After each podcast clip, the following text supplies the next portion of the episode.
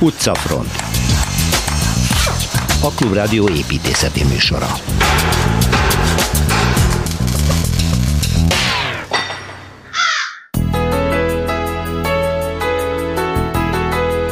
Csontvári hatalmas festményéről ismerjük egy szeletét. Szilveszter Ádám segítségével viszont az egészet bejárjuk, tehát irány Taormina. Budapesten folytatjuk, Kovács Krisztinával a modern magyar építészet egyik remekét, a város majori Jézus szíve templomot látogatjuk meg.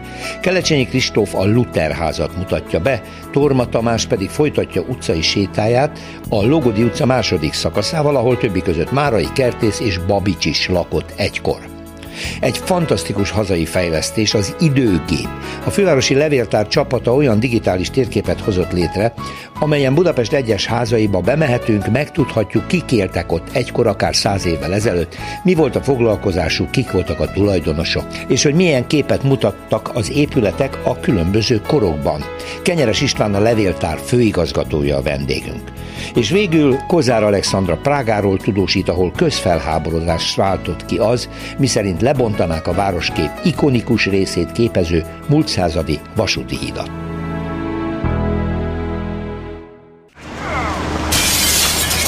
Városi tükör. Na, megyünk Dél-Európába. Szilveszter Ádám Ibüdes építész egyetemi tanárral, szabad művészetek doktorával, Szervusz Ádám.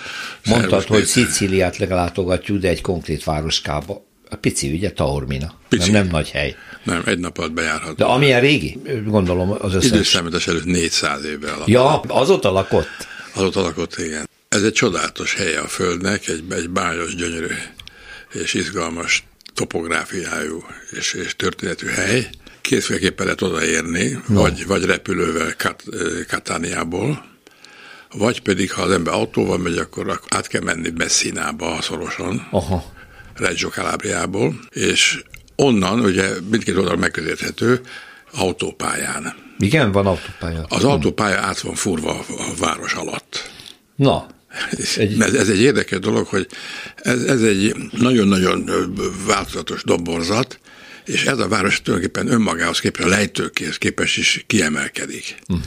Tehát van, van két vonulat benne, az egyik egy, lehet mondani, hogy a tengeri párhuzamos dombság, a másik meg inkább arra merőleges. Na most, ha az ember autó érkezik, én azt javasolom, hogy, hogy ne az autópályán rohanjon be az alagútba, és onnan ugye szerpetiden föl tekeredik a város egyik parkolójába, hanem a tengerparton érkezett meg, le lehet menni a tengerpartra, és onnan érdemes, mert, mert van egy, egy út, ami az is szintén szerpentin, de az látja, hogy merre megy. Igen. És, és van is egy, egy belvedere pont, a Via Pirandellon, úgy hívják ezt a szerpentint, rá lehet látni egy szigetre, Isola Bella. Isola szép, Bella, A szép szigetre. Igen, igen, igen, igen. onnan érzékelhető, egy, egy, tulajdonképpen egy öbölbe vagyunk, aminek a messzine felé oldala az, az szinte egyenes és sík, de bekanyarodik, és ott van egy, egy, egy régi-régi görög város, Naxos. Naxos. És akik, akik lakják, vagy alapították a város, azok, azok ide menekültek, egy óriási mészállás volt, vagy egy ilyen csetepaté. Naxosiak följöttek a dombságra, és egy várost alapítottak. Uh-huh.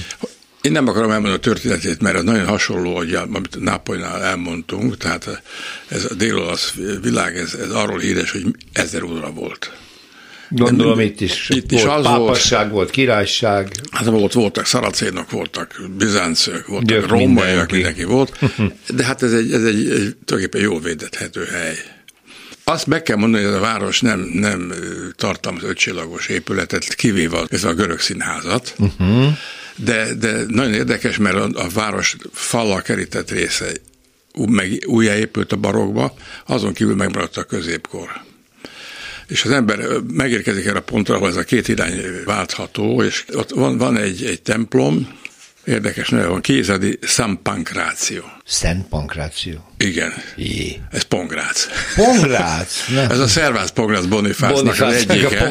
A ez, ez egy szent, akit lefejeztek ugye Dikuláciánus idején, és, és hát az egyik fagyos szent, ugye Na most mellette van egy, szép palota, az is egy olyan ódon középkori, ez a Palazzo Carvaja, mellette pedig két templom, tehát nagyon sűrű ez, ez a... De ez, ez mind középkorból ez maradt, mind középkor, ez a óváros rész, vagy egyáltalán van modern rész? Hát ez a rész, nem, ott, ott van egy újabb rész a 19. században, mert mm-hmm. akkor indul be a turizmus. 19. század. Igen, mm-hmm. és, és ott van, ott van még egy, egy Alexander Szent Katalina nevű templom, egy kicsit, de bájos, és, és a Teatro Odeon. Az az első görög színház, picike-picike. Igen? Igen ez a klasszikus aréna? Ez hát a... nem, nem tud az lenni igazándiból, mert, mert, mert ráépültek, pici. meg ja. kicsi is, tehát Aha. négy lépsős uh-huh. és, és befért 50 ember körül. A kamara darabokat kamara, előadni. Na most az ember elindul, ott van egy érdekes terepen vízszintesen futó út, ez, ez a Corso Umberto, és ez fűzi fel azt az utat, ami aztán kifut egy, egy kapun, és a, a, a városból kilép az ember. Tehát egy, egy nagyon hosszú vonulat, és elég De ez a tenger irányába visz? Nem, ez nem a tenger a part, párhuzamosan. Párhuzamosan van a parttal. Uh-huh. És ami érdekes, ott van egy tér, ami, ami a 9. Piusról van elnevezve. Ez egy fantasztikus kilátóhely, mert egy elég széles tér, aminek a pereme az egy szakadék fölött áll, és ki lehet látni a tengerre. Uh-huh. És nagyon szép burkolata van, ilyen, ilyen pepita, olyan, mint egy nagy fürdőszoba volna, de hát. óriási, és a két templom között egyik a Szent Giuseppe templom, ami a hegy felé tolja a szentélyét, a másik az erre merőlegesen áll, és ez itt nagy vigalom van, tehát mindenféle gyereknek való, felnek való remek jó kocsmák, és, és ez egy gyönyörű táj, ez nagyon szép. És egy kapuval zárodik, ahol az ember aztán az óvárosban megy be, és ott van a dóm, ami egy rettesen egyszerű sivár épület, de nagyon szép téren áll és az ember folytatja, akkor érkezik el hogy a, arra a pontra, a vége a városnak. Ezen kívül aztán van egy modern része, lakóházakkal, meg, meg rengeteg ilyen, ilyen, ilyen kis szálloda van, Egyébként, amikor a teraszon álltunk, néztünk le, ott ilyen teraszokat lehet látni, és mennek le szerpentinek, ott vannak az ötcsillagos szállodák. Gyönyörű, igen, lent. gyönyörű növényzet, igen. Uh-huh. Tehát ez a modern rész modern rész. De innen a térről föl lehet menni egy ilyen zigzag úton egy, egy, egy nagyon szép templomhoz, és afölött egy erődítményhez. Ez, ez, ez kiemelkedik még ebből a domborzatból is. Kézem a Donna della Porta, ez a neve ennek a templom. Na most, ha az ember lemegy ez az úton vissza lehet menni addig a pontig, ahol ugye el kell menni a színház irányába, tehát merőlegesen a tenger vonulatára, de sokkal klasszabb, ott van egy nagyon sűrű sikátorok, nézethálóba épített lejtő, ami tele van vendéglővel. Na. Szóval az, a, a szépek, nagyon szép növényzet van, szépek a házak, és minden érdemes megállni, mert árnyékos.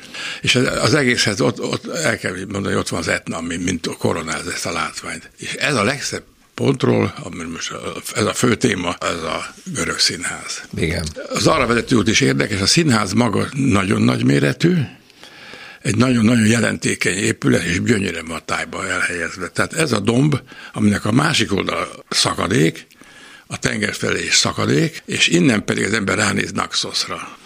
Na most ez azért híres, mert Sontvári Koszkotival megfestette egy 20 négyzetméteres vászon. Igen, igen, azt akar, éppen ebben akartam zárni, hogy ha nem tudunk elutazni, akkor menjünk Pécsre, és nézzük meg. Vagy, vagy a, a Nemzeti Galériában? A Nemzeti Galériában. Van, Biztos, hogy ott van, még a galéria egyelőre. Egyben van, működik. Vasárnap fönn voltam, már éppen záráskor nem tudtam megnézni a Vassári kiállítást, mert 5 óra után érkeztem, de ott látható a Csontvári fantasztikus óriás képe.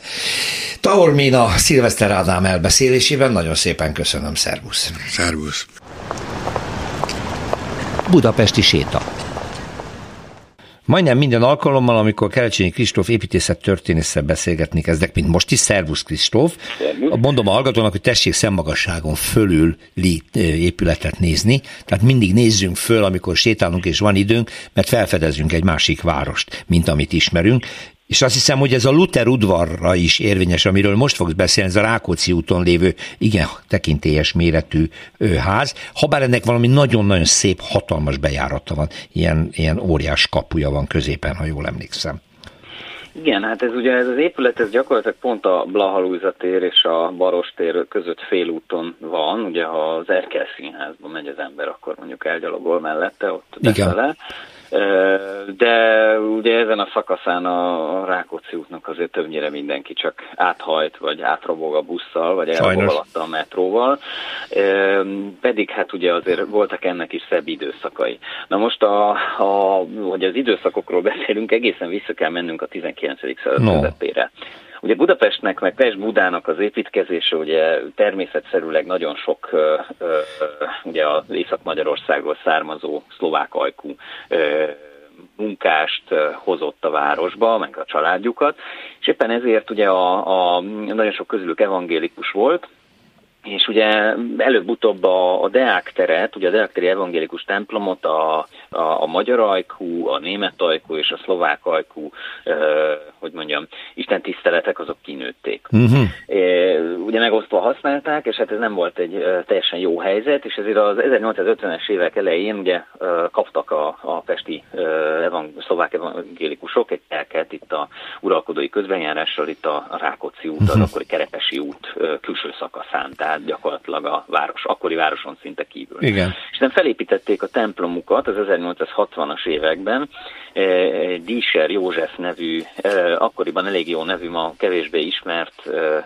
építész tervei alapján, és ez a templom, ez 1867-ben lett felszentelve, egy, egy szép kis romantikus templomocska volt, és ez a templom a Rákóczi útnak, vagy a Kerepes útnak ezt a szakaszát azért, hogy mondjam, díszítette itt egy darabig, épült köré ugye mindenféle paplak, iskola és egyéb, egyéb, egyéb az egyházközséghez tartozó épület.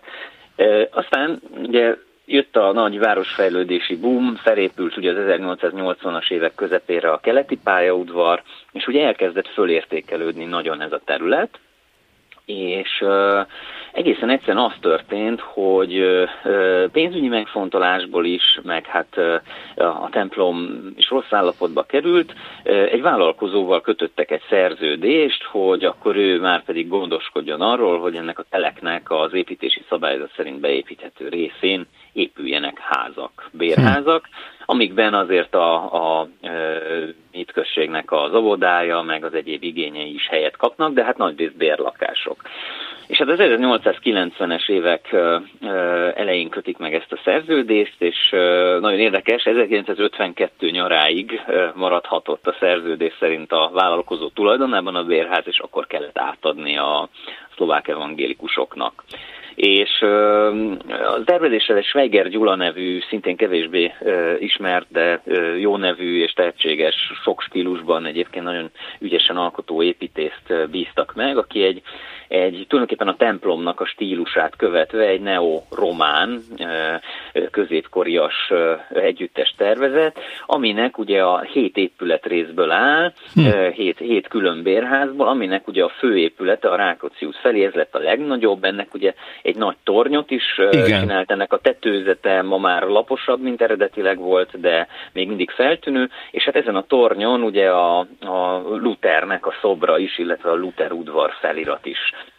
megjelent.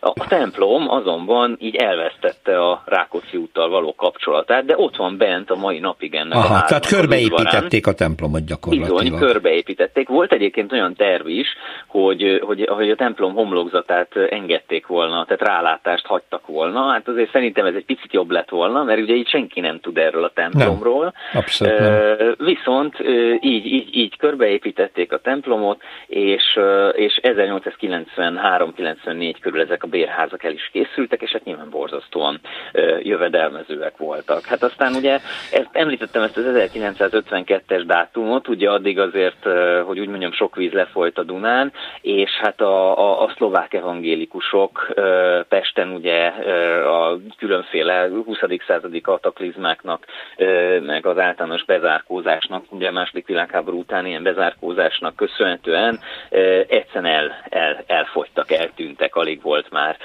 néhány 10-15-20 fő, aki, aki ezt, ezt a templomot aktívan használta, és hát 1952-ben valóban átadták nekik a, a, a templomot és a bérházat, de gyakorlatilag hónapokkal utána jött az államosítás, úgyhogy így került végül is állami kézbe ez az egész épületegyüttes, amiből aztán a rendszerváltás után ugye társas házak lettek. Ahogy ez, ez, a, ez a történeti ív. A templommal viszont az történt, hogy most már nem tudom megmondani pontosan melyik uh, uh, ilyen, azt hiszem valami vízügyi tudományos intézetnek volt a, az könyvtára, könyvtár raktára, megosztották vasbetonfödémekkel a templom terét, uh, aztán irodaház, raktár, vagy irodák, raktár lett belőle, az utóbbi évtizedekben pedig uh, azt hiszem valamelyik távol-keleti harcművészetnek a, a követői, vagy művelőinek az edzőterme volt,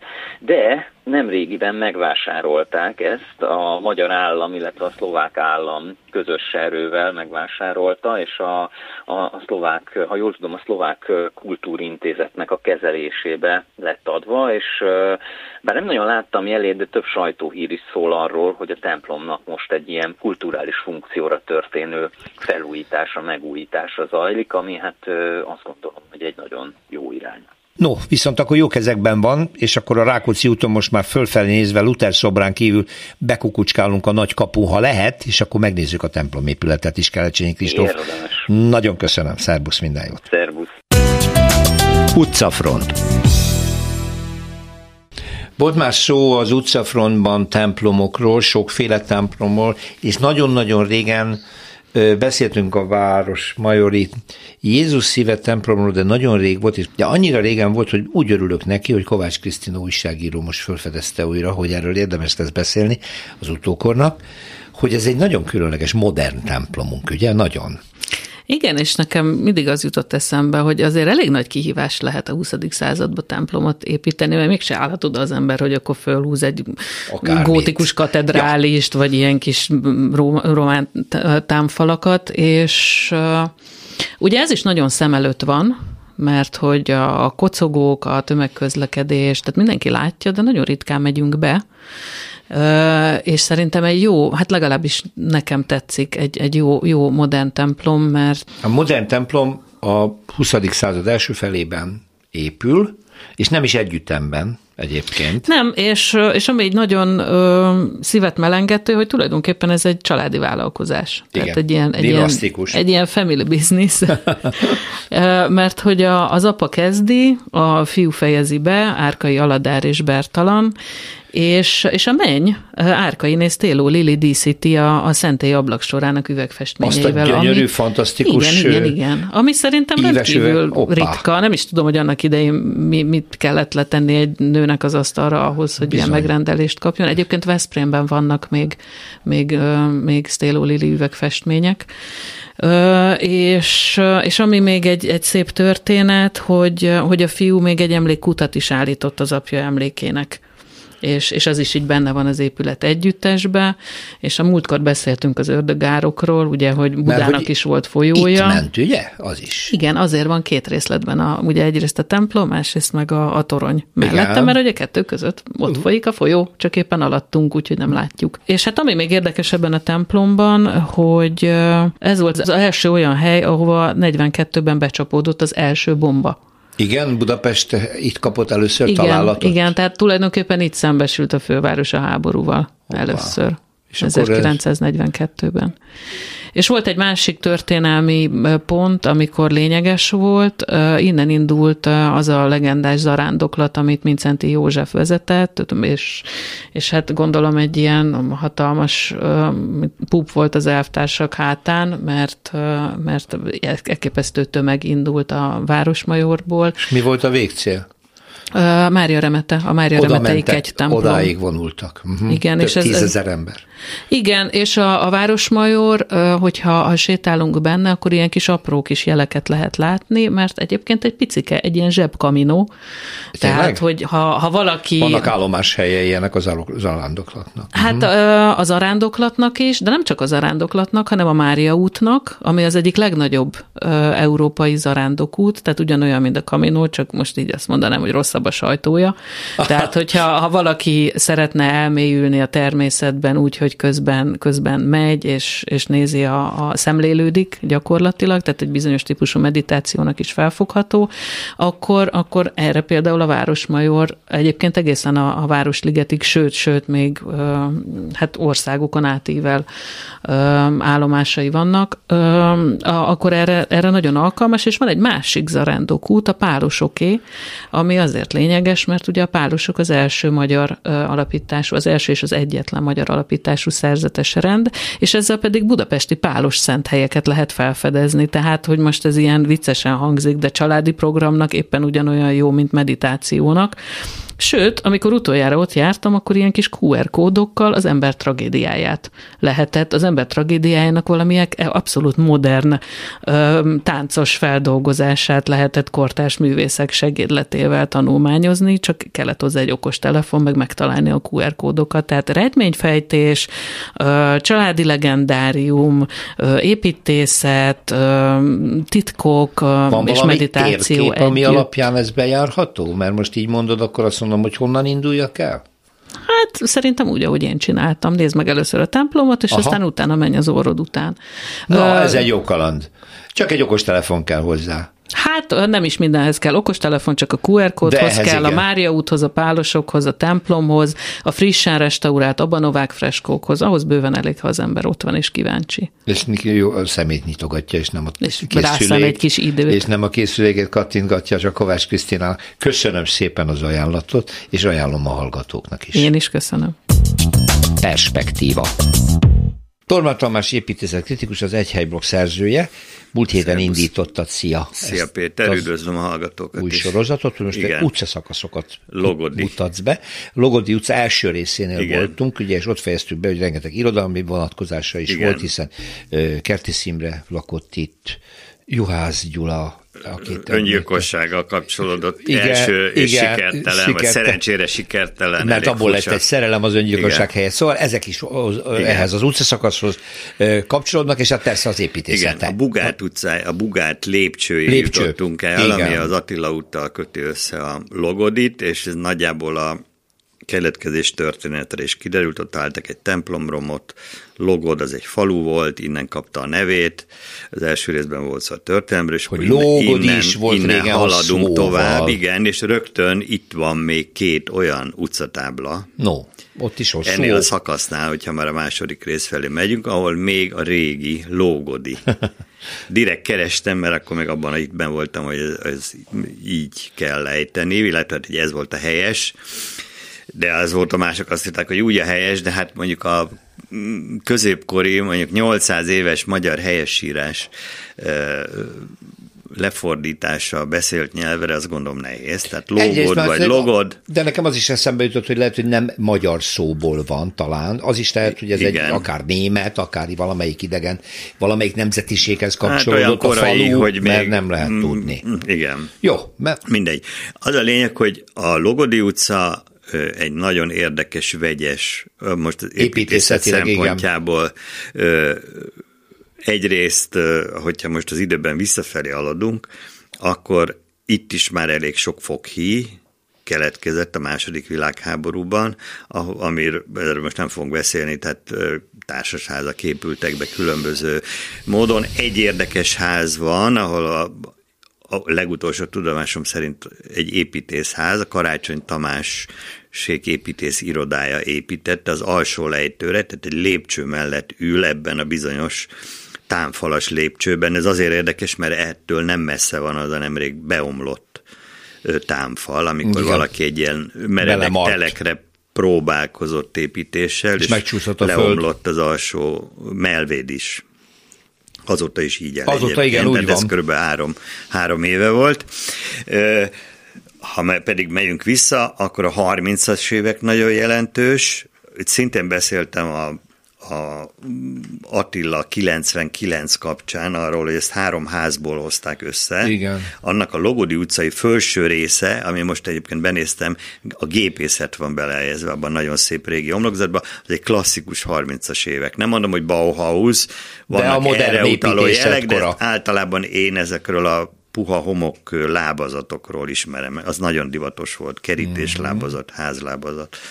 És itt van az egyik legjellegzetesebb ház, egy épületszoborral, nevezhetjük ilyen Bauhaus típusúnak, és ott van egy szobor, amit én nagyon sokáig egy római katonának néztem, No. Ami részben igaz, mert Szent Flórián.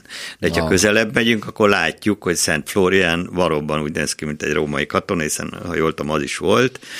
Mellette viszont egy kis házacska van, ahol, hm. ami, a, ami lángol, és Igen. ebből, ebből lehet tudni. Igen. Ez azért érdekes ez a ház, pontosabban a szobor, mert ezt Rákos Manó készítette, Sen, ö, nem ismerjük nem. így a nevét, de hogyha úgy mondom, hogy a Császár András utcában van egy különleges villa egy óriási oroszlán szoborra, akkor Igen, így már valószínűleg több, több, ha, aki arra sétált, Igen. azt tutira megjegyzi. A ház is elég extravagáns, így ez van. Rákos Manó háza volt. Rákos Manó azt hiszem a 19. század második felében egy nagyon híres épületszobrász volt, aki ugyebár akkor egy nagy felívelés milleniumi korszak, tehát rengeteg ö, ö, szobrot készített, de pont ez az oroszlán szobor, ez eléggé bibis, mert utána beperelte valaki, ha. tehát ő egy má, ki is állította aztán később, az eredeti szobrász, mert ő egy másolatot készített valamelyik, vagy épületszoborként, vagy valami kiállítási ah. alkalmazásra, és aztán idővel ezt annyira magáénak érezte, hogy ebből per lett, hiszem ez már a 20-as években vagyunk. De hát az oroszlán szobor az még mindig tulajdonképpen Rákosi Manót és az ő igen, nagyon érdekes történetét említi. Na, de vissza Szent Flórián szobrához, Szent akkor Flórián, Logodi igen. utcában. Hát ezek szerint tüzek is voltak a Szent Flórián, mert egyéb kötődést ott nem tudok még előhozni.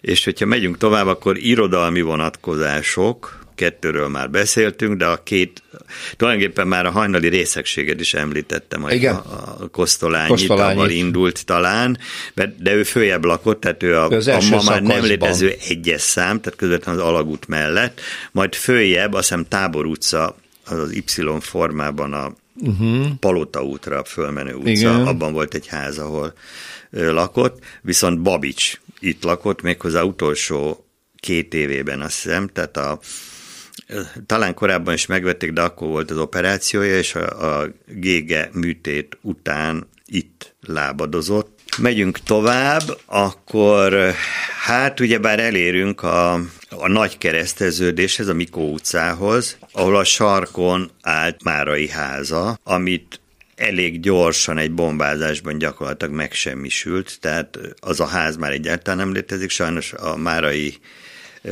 hagyaték jó része sem létezik, mert az avval, avval együtt megsemmisült. Uh-huh. Viszont szobor és emléktábla is őrzi. És akkor a legvégén, ez egy, ez egy legújabb ö, tulajdonképpen találmány, no. az utcát egy olyan ház zárja le. Most már a most már a végére Végén ki, kijutunk a, a Moszkva, té, Moszkva Szélkálmán térhez, térhez lényegében. ki egészen, tehát az a lejtős és ott úthoz. valójában ez a ház a Várfok utcában van. Oda fut ki, igen. De úgy tervezték meg, ez körülbelül 50-es évek vége, 60-as évek elején készült, ez most műemléklet, úgy tervezték meg, még az első tervekben egy híd is átív, egy híddal is összekötötték volna a Várfok utcánál a két épülettömböt, ami így a Várfok utca sarkánál az egyik, amiben most kávézó, Igen, működik, galéria. stb. A másik pedig a Logodi utca Vége. legvégve. Egyébként a másik oldalon az iskola helyén talán ott voltak, mert innen indult el a Logodi utca beépítése furcsa módon, most mi ellenkező irányba Igen, haladtunk, jöttünk. illetve a számozás is ellenkező irányba halad. Mivel a postapalota van szembe, és avval sokat foglalkoztam az utóbbi időben, úgy mindig feltűnt ez az épület, hogy ez eh, mennyire csinos, talán ezt a szót tudnám alkalmazni. Igen. Ilyen Bauhaus utódként egyszerű, de mégis figyelemre méltak például az erkélyrácsai ahogy az egész konstrukció megvan oldva. Tehát megakad rajta a szemed. Ez most már egy, egy budapesti értelemben, tehát fővárosi értelemben vett védett épület lett. Hála jó Istennek műemlék, legalábbis védelem alatt van. Torma Tamás, köszönöm szépen. Legközelebb eláruljuk, jó, hogy a Ménesi utat fogod bejárni, Igen. azt is két szakaszban majd. Igen. Úgyhogy jövő héten ott folytatjuk. Köszönöm szépen. Én is köszönöm. Magas lesen. Időutazás következik. Hát tulajdonképpen szó szerint is érthetném, de én most nem mondok erről többet, mert valami egészen egészen érdekes és különleges dologról fogunk beszélgetni. Itt van velem Kenyeres István, a Budapesti Fővárosi Levéltár főigazgatója. Jó napot kívánok! Jó napot kívánok! Az időgép egyik atya. Akkor közelítsünk a nagyképről, jó? Mit látunk rajta? Igen, hát kezdjük magával a fogalommal, Jó, ugye az időgép. Igen, mert igen. Hova utazunk, megy, igen. igen. Igen, meg ugye ez egy ilyen, hogy mondjam, sok Már képzel... az, hogy levéltár, a hallgató igen. talán sejti, hogy hát akkor vannak értékes régi adataink. Igen, így van. Yeah? Szóval, szóval az időgép maga, mint egyfajta ilyen terminus technicus, ilyen tudományos vagy levéltári körökben, az, az egy létező európai brand, nyugodtan mondhatom, ezt a Verencei Igen. időgépet találták ki először, ez egy 2012-ben indított Európai Uniós projekt lett volna, fogalmazunk így, és mi is onnan merítettük az ötletet, hogy egy ilyen időgépet kell csinálni Budapestre. Nyilván mi ezzel az ötlettel, tervekkel találkoztunk nemzetközi konferenciákon, meg elég jó nemzetközi kapcsolataink is vannak. Egyébként indult egy európai ilyen időgép kezdeményezés, ez a és van is egy ilyen nagy szervezet, ez a Time Machine Organization, aminek egyébként a tagjai vagyunk. Tehát az, hogy egy-egy nagy, főleg nagyváros története kapcsán merült ez föl, de másra is lehet alkalmazni, akár egy-egy nagyobb régióra, területre, vagy kisebb településre, vagy egy település, de nézzük a várost. Ez most Igazából Budapest lesz. Ez most Budapest, és azért mondtam a Velencét, mert ugye azzal lehet párhuzamba állítani, de fölmerült Párizs, Amsterdam konkrétan, tehát hogy még, még ilyen nagyobb városi példákat mondják. Ugye az az ötlet, hogy olyan térbeli barangolást nyújtsunk a felhasználónak, amikor ugye egyrészt bejárat egy várost, megnézheti az épületeit, kik laktak ott, hogy laktak ott, és mindezt egyfajta időbeliségbe is, tehát az időgép, mint fogalom, az azért lép be, hogy különféle időmetszeteket tudjunk egyaránt egy, fel, egy felületen, egyikből gyorsan átkapcsolva, átlépve, tényleg egyfajta ilyen időutazást tudjunk végezni, és ha valaki megnézi a Velencei időgépről készített videókat, akkor ott lát olyanokat, amik itt a Budapesti időgépen, ennek az új verzió már működik is. No, akkor most a hallgató, akinek van, vegye elő okostelefonját, vegye kézbe, és akkor Kenyeres István mond egy, egy címet. Nagyon egyszerű, és ebbe a Google-ba azt, hogy Budapest időgép, azon egybe. nyom egybe. Budapest. Á, nem, nem kell beírni, tehát ezt maga, tehát a Google nagyon régóta ismeri az időgépet, Igen, tehát egy szimpla kereséssel. Egyébként a maga a, a, az időgépnek a, a címe, az egy hosszú cím, mert ez a Hungarikának közültemény portárnak egy ilyen Igen. allapja, tehát ez a www.hungarikana.hu per Budapest időgép, így fogja uh, megtalálni, de sokkal egyszerűbb, hogyha beírjuk a Google magát keresőbe. a Google keresőbe, vagy a fővárosi levéltár honlapjára fölmém erre az ikonra rá klikkelünk, tehát ismeri a, a Google a, a, a magát a, Na, az lehet, hogy ennyi idő alatt már néhány hallgatónak sikerült, a kezébe van, és akkor ők már látják azt, amiről most Kenyeres úr tovább beszél. Megjelenik Budapest. Stilizált Igen. nagy térkép, házak, házakra be, be lehet menni, meg lehet nézni, és olyan adatok vannak benne, hogy kik laktak ott, mi volt a foglalkozásuk, és még egy csomó minden. Tehát ez, ez a, igen, igen. Most szerintem egy szuper felületet lát, hogyha valaki igen. beütötte. Ez az időgép egyébként nem most indítottuk, a Budapest időgépet, ezek 2017-ben indítottuk, fővárosi Szaba Ervinnel közösen, és nyugodtan mondhatjuk az Arcanum Kft-vel együttműködő, ők a, a, a fejlesztők, programozók, akik egyébként profik levéltári Hogy az Arcanum az egy nagyon fontos, tehát nagyszerű bázis. Nem, így van, így van, szerintem egyfajta. De ez nem, most egy új verzió. Igen, így van, tehát most egy teljesen megújult felületet találunk, korábban négy kicsit nehezen értelmezhető, navigálható felületünk volt, most egyetlen egy felületen sikerült mindent összehozni, ami ráadásul 3D-s, tehát ez egy Igen. teljesen nagy újdonsága, és amivel indítunk, aki előtt mindenkinek ott van az okostelefon, az egy 1916-os Budapest. Ugye meg lehet kérdezni, hogy miért pont az 1916-os Budapest. Ennek, ennek Hát viszonylag egyszerű, mondhatjuk részben költségvetési okai voltak, mert a, amikor voltak a különféle projektkiírások az első világháború évfordulója kapcsán, akkor mi próbáltunk támogatást szerezni akkor a Nemzeti Kultúrás Alaptól, hogy akkor az időgépet fejlesztenénk a első világháború időszakára, és akkor ezért kinéztük azt, hogy legyen az 1916-os év, mint egyfajta ilyen közepe ennek az időszaknak, Igen.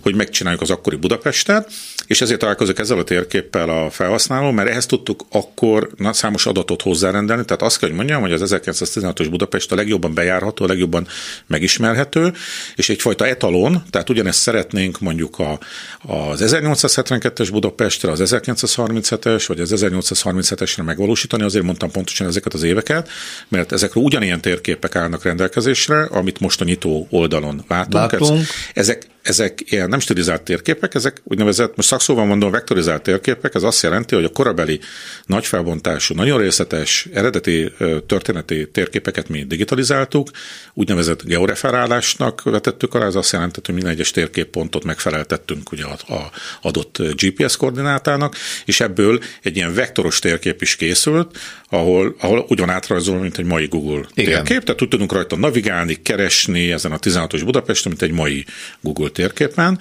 e, és ebből tudtuk még ezeket az időmetszeket az előbb említett évkörökből megvalósítani. A 16-os az a legteljesebb, legszebb, tehát ezt szeretnénk bővíteni, és hát ami újdonság ezen a felületen, és egyébként azon nagyon könnyen navigálható, ugye van egy ilyen list, be lehet egyáltalán azzal kezdődik, hogy... Be annyi, lehet írni.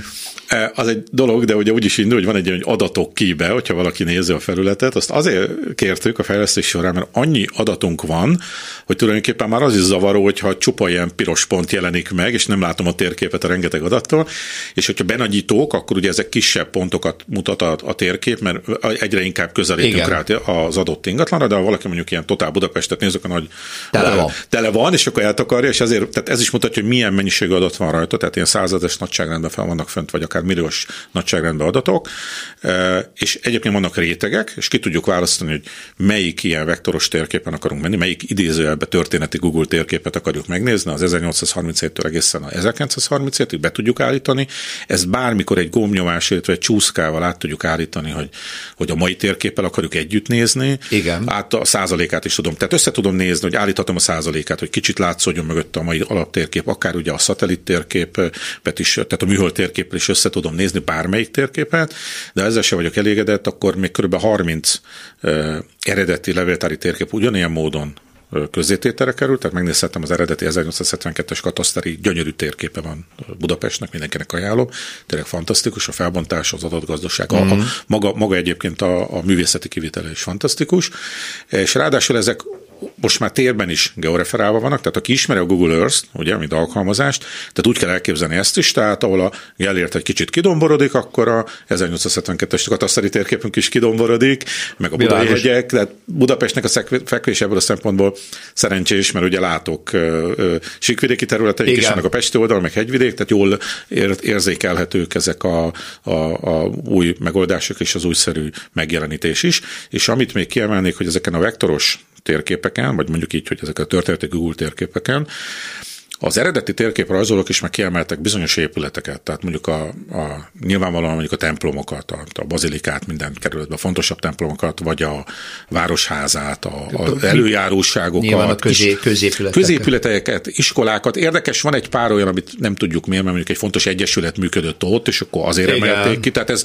ez, ez már ez nehezen követhető, hogy a térképrajzoló melyik épületet, nyilván a középületeket elsősorban, de egy csomó mást is.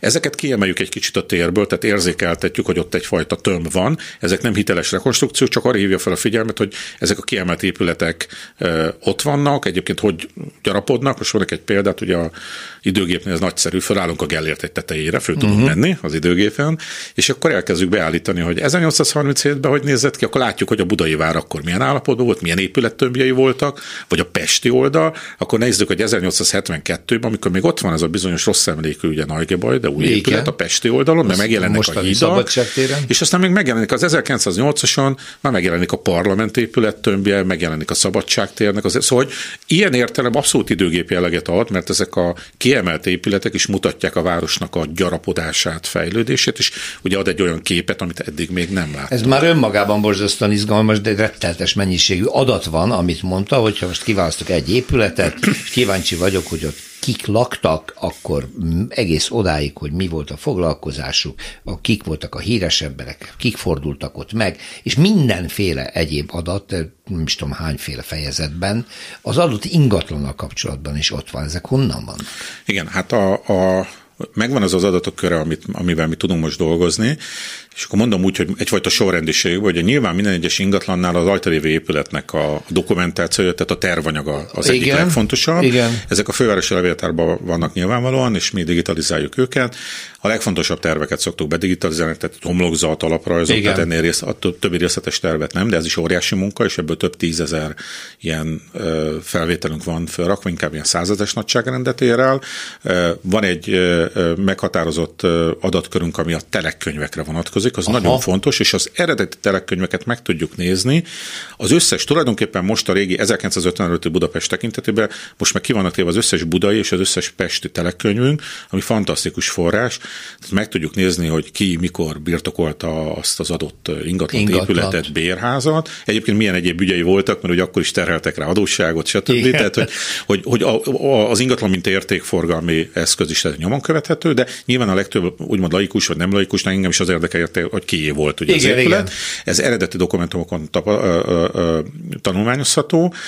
Fölteszünk, főleg a 916-os mondom, mert ugye ott van a legteljesebb adatkörünk, közedzőiratokat rendeltünk hmm. hozzá.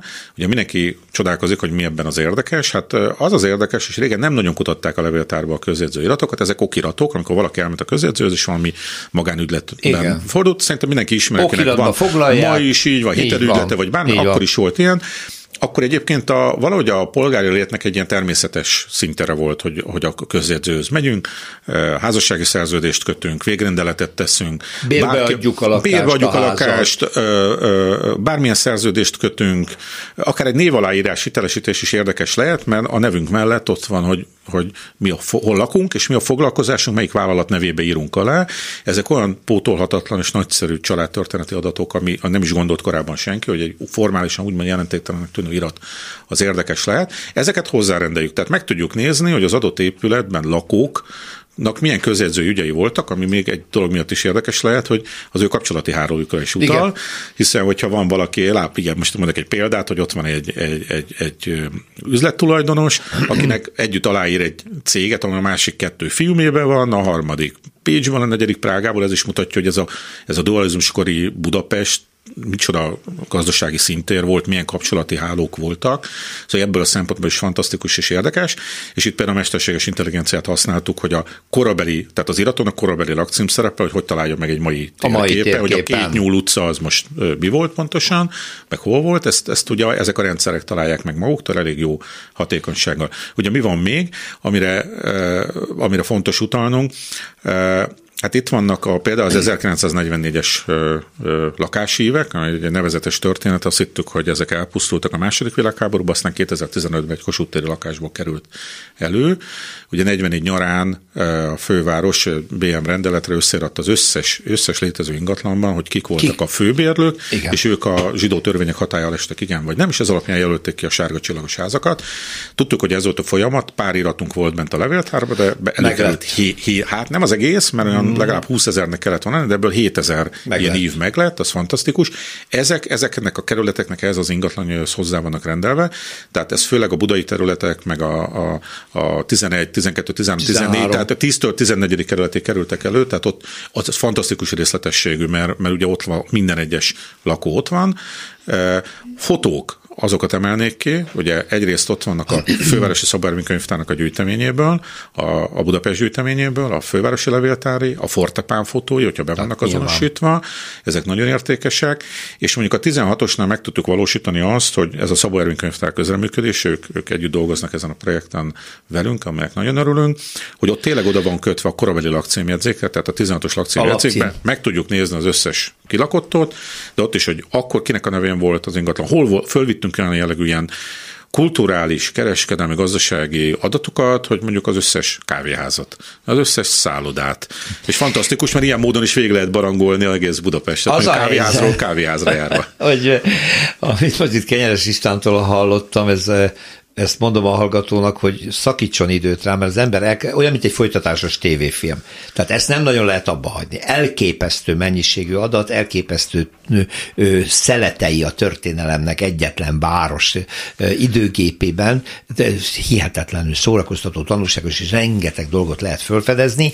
Ezt még fejlesztik tovább, nagyon szépen köszönöm, hogy most beavatott ebbe minket, remélem sokan rá is kapnak, és folytatódik a kutatás, hiszen ugye az épületek feltárása évről évre érdekes, említsem csak a Budapest 100 rendezvény sorozatot Kortárs Építészeti Központtól, ami most idén ugye az évforduló, mert Budapest 150, az éppen 150 éves épületeket kutatják, és minden évben az éppen akkor 100 éveseket, úgyhogy ez egy folyamatosan bővülő adatbázis szintén. Nagyon sok siker, gratulálunk, ez egy egyedi, szinte világon egyedi megoldás, és majd visszatérünk erre a fejlesztésre. Köszönjük szépen. Köszönöm, hogy itt volt. Utcafront. Idézek egy cikkből, azt mondja, hogy Prága számára olyan ez a híd, mint az Eiffel torony Párizs számára. Ez valószínűleg a Guardianből átvett cikk vagy részlet, hiszen ez az újság írta meg, hogy Prága egyik ikonikus, városképi szempontból is nagyon fontos, egyébként vasúti hídját, a Visegrádit, lebontásra ítélte, a nem tudom én kicsoda, de Kozár Alexandra utána járt, szia, hogy kik akarják lebontani? Ez hogy, mert hogy nagy a tiltakozás. Hát, ö, leginkább a Cseh Vasúti Társaságnak nem tetszik, szerintük ez a híd alkalmatlan arra, hogy a jövőben a jelenlegi, illetve az ehhez képest megnövekedett forgalmat ez a vasúti híd bonyolítja. Mm. Most azt azért jegyezzük meg, hogy ez Prágát az európai városokkal köti össze, ez a vasúti híd, köztük Münchennel, tehát oda mennek a vonatok. Ez mind szép és jó, de azt is jegyezzük meg, hogy nagyon-nagyon hozzátartozik a városképhez, ez ugyan egy vasúti híd, de gyönyörű, több osztatú, hosszú nagy íveket tartalmaz, acél szerkezetű, és annyira emblematikus a látványa, rengeteg egyébként ma és a közelmúltban forgatott prágai filmben megjelenik, valamint hát az óváros déli részén, tehát az óvárostól délre található, nagyon-nagyon emblematikus és nagyon fontos, természetesen gyalogos forgalmat is bonyolít. Jó, de Na, most, ugye... gondoljuk végig, ez egy 120 éves építmény, és, Na és hát a Szabadsághíd is 120 éves. Igen, de egy vasúti forgalom borzasztó terhet jelent. Most a kérdés, hogy akkor miért nem építik át, erősítik meg, de akkor is elveszíti jelenlegi. Felmerül ez is természetesen Igen? Az átépítés lehetősége, na de erre mondja azt a vasúti társaság, hogy hogy hát ez egyáltalán nem lenne rentábilis, az elemek 60%-át kellene kicserélni ahhoz, hogy a meglevőt újítsuk fel, és szerintük ez igazából csak néhány évtizedre, vagy néhány évtizeddel hosszabbítaná meg az élettartamát, de én azt gondolom, hogy az építészetben hidak tekintetében néhány évtized az, az egy időtartam. Tehát ezt szerintem konsiderálni kellene. Uh-huh. Én, én azt mondom, hogy mindenképpen meg kellene a Moldva folyónak ezt az, az, az egyébként egyik legfontosabb és leghíresebb hídját tartani. Ez, valóban 1901-ben építette egy hát késő Habsburg éra beli cseh építész, František Prasilnak hívták, úgyhogy egyidős, tehát a szabadság hídda, mintha azt bontanák le, jó, hogy az természetesen nem vasúti híd, de, de szerkezetében azért, meg a jelentőségében, és főleg a kulturális jelentőségében Igen. hasonló. Az az érdekes, hogy azt olvastam, hogy a városi tanács tagjai tiltakoznak a bontás ellen, és úgy látszik, hogy nincs elég kompetenciája a városvezetésnek, mert a vasút királyság a királyságban, hogy egy maga eldöntheti, hogy lebontják, talán ez lehet itt a konfliktus lényege. Nem csak a városi tanács tiltakozik, de van egy műemlékvédelmi csoport, aminek az a neve, hogy Club for Old Prague, vagyis a régi Prága ö, mhm. értékeinek a megőrzésének a klubja, és hát ők is az empátia teljes hiányáról ö, szólnak, és most a közlekedési miniszter most ö, ott tart, hogy ö, hát ilyen mindenféle megbeszéléseket kezdeményez, tehát van nyitottság, ö, de tény, hogy nem csak a lakosok ö, tiltakoznak, hanem valóban a városvezetés is, ami jó, mert ö, az hát azért valamennyire nyomhat alatba. Tehát nem az van, mint mondjuk nálunk szokott lenni, hogy legtöbbször csak a lakosok, vagy a, pláne a helyi lakosok tiltakoznak egy-egy projekt felhúzása vagy lebontása ellen, és még egy-egy kisebb ilyen városi csoport, hanem igen, itt a városi tanács is, tehát reméljük, hogy hogy ebből még lesz valami. Mert egyébként ugye két vágány fut itt jelenleg, és amellé kéne még úgymond egy harmadikat tenni ahhoz, hogy a megnövekedett forgalmat hát biztosítani tudják, de talán akkor át kéne gondolni, nem kéne, hogy megnövekedjen a forgalom, vagy más vonalak. Hát én azon csodálkozom, hogy a bontás mellett döntenek ilyen gyorsan. Egyrészt az felesleges költség, másrészt építeni kell egy újat, és nem egy helyen láttam azt, hogy a régi híd mellé, főleg vasúti hídaknál felhúznak egy újat. Hát ugye nálunk és is ez történik. Nálunk is ez történik, régen. nagyon sok helyen, és meghagyják a régi vasszerkezetet, mert annak ipa, Hát addig, ipa... amíg fel nem húzzák az újat. Nem, felhúznak egy újat, és ez mint műemlék megmarad csökkentett forgalommal. Ez például egy jó uh-huh. megoldás lehet. Na jó, hát innen Pestről én üzengethetek, nem sok értelme van, de... Mi, minden esetre már az a dolog, hogy, hogy ez felmerül, és komoly ö, polémiát ö, az jó. Az, az, az, az utóbbi az jó, igen. Igen, igen. Hát akkor meglátjuk, mi lesz a sorsa. Köszönöm szépen Kozár Alexandrának, jövő héten újra hívunk. Szia! Szia!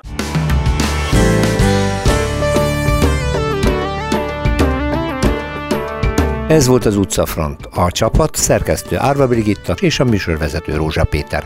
Jövő héten újra várjuk Önöket.